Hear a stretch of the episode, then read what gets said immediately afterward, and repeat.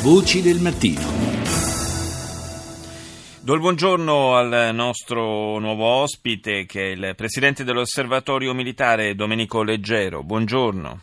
Buongiorno a lei, buongiorno agli ascoltatori. Leggero, eh, noi ci siamo sentiti qualche mese fa a proposito della, del lungo elenco di vittime eh, attribuite alla, al contatto con eh, l'uranio impoverito è un elenco che dall'ultima volta che ci siamo sentiti si è ulteriormente allungato. Eh, mi corregga se sbaglio, ehm, dovremmo essere numero, al numero di 328 vittime, è così?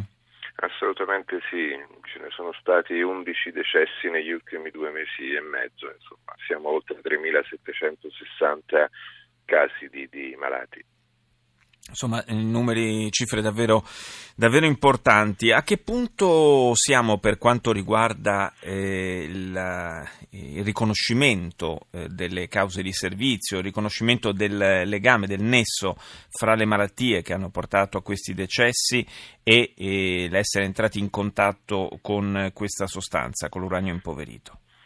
I numeri sono impressionanti, grazie al cielo però la magistratura e la giustizia funziona e sono state oltre 43 le sentenze ottenute dal legale dell'osservatorio, dall'avvocato Tartaglia in tal senso e in queste 43 sentenze ci sono dei principi che ormai sono colonna portante della questione uranio. L'uranio fa male, dato per assodato, è stato provato in tutta Europa e finalmente anche in Italia, solo dal Ministero della Difesa c'è ancora qualche reticenza.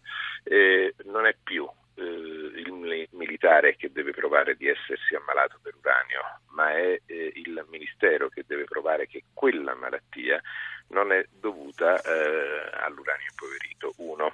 Due, vi è un'inversione dell'onere della prova in questo caso, per cui diciamo che i militari dal punto di vista giuridico hanno una strada spianata per poter ottenere i due aspetti previsti, uno che è quello degli indennizzi previsti da legge e, e, che normalmente purtroppo nemmeno questi vengono dati e quindi anche per ottenere gli indennizzi previsti da legge c'è la necessità in molti casi di fare un'azione con eh, la magistratura. E poi c'è il risarcimento che è quella somma che il Ministero deve riconoscere ai malati di uranio perché pur sapendo della pericolosità dell'uranio li ha comunque impiegati e quindi ne ha provocato la malattia oppure la morte. E ovviamente eh, su questo aspetto stiamo procedendo mm. e, le sentenze sono state 43 sentenze milionarie già soddisfatte eh, dalla difesa e la cosa, il dubbio è questo, dice come mai si deve ricorrere a un giudizio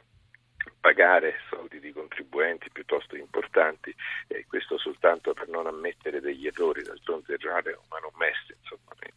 Senta, eh, senta Leggero, eh, proprio pochi giorni fa il eh, segretario generale della difesa, generale Carlo Magrassi, in audizione alla Commissione parlamentare d'inchiesta sull'uranio impoverito, ha ribadito ancora una volta che eh, il nostro paese, l'Italia, non ha eh, mai eh, adottato e utilizzato armi all'uranio impoverito. E allora i nostri militari come sono entrati in contatto con questa sostanza? Eh, questo è vero ed è anche un equivoco sul quale si gioca spesso per poter come dire, deviare l'attenzione. E, mm, L'Italia fa parte di un'alleanza che è l'Alleanza Atlantica. Se è vero, come è vero, che l'Italia non ha mai né acquistato né utilizzato armi all'uranio, è anche vero che in Italia ci sono dei poligoni internazionali dove si esercitano eh, eserciti che utilizzano armi all'uranio impoverito, vedi gli Stati Uniti, vedi la Francia, vedi l'Inghilterra. È altresì vero che noi cooperiamo e collaboriamo con eserciti che sul campo di battaglia utilizzano questo armamento. La differenza qual è? Che gli altri stati, quelli che utilizzano armamento all'uranio, sanno la pericolosità dello stesso e quindi provvedono ad equipaggiare i loro uomini con strumenti di protezione tali da non far contrarre patologie o malattie.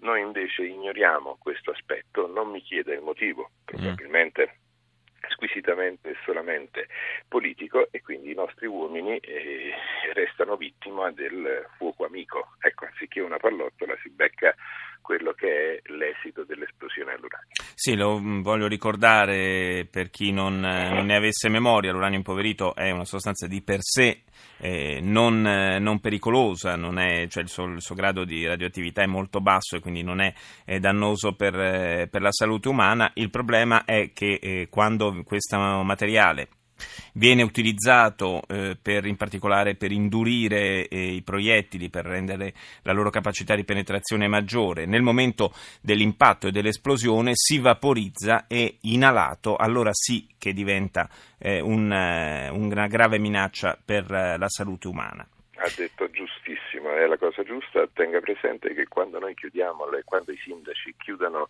le città perché c'è un aumento di PM10, quindi di polveri sottili, le polveri che si sviluppano a seguito dell'esplosione ad uranio sono 100 volte più piccole di quelle PM10, di una quantità esponenziale eh, maggiore rispetto a quelle che si sviluppano con l'inquinamento. Eh, quindi eh, questo rende, rende, abbastanza chiaramente l'idea di, di, di, quello di cui stiamo parlando. Io la ringrazio, ringrazio il Presidente dell'Osservatorio Militare Domenico Leggero per essere stato nostro ospite stamani.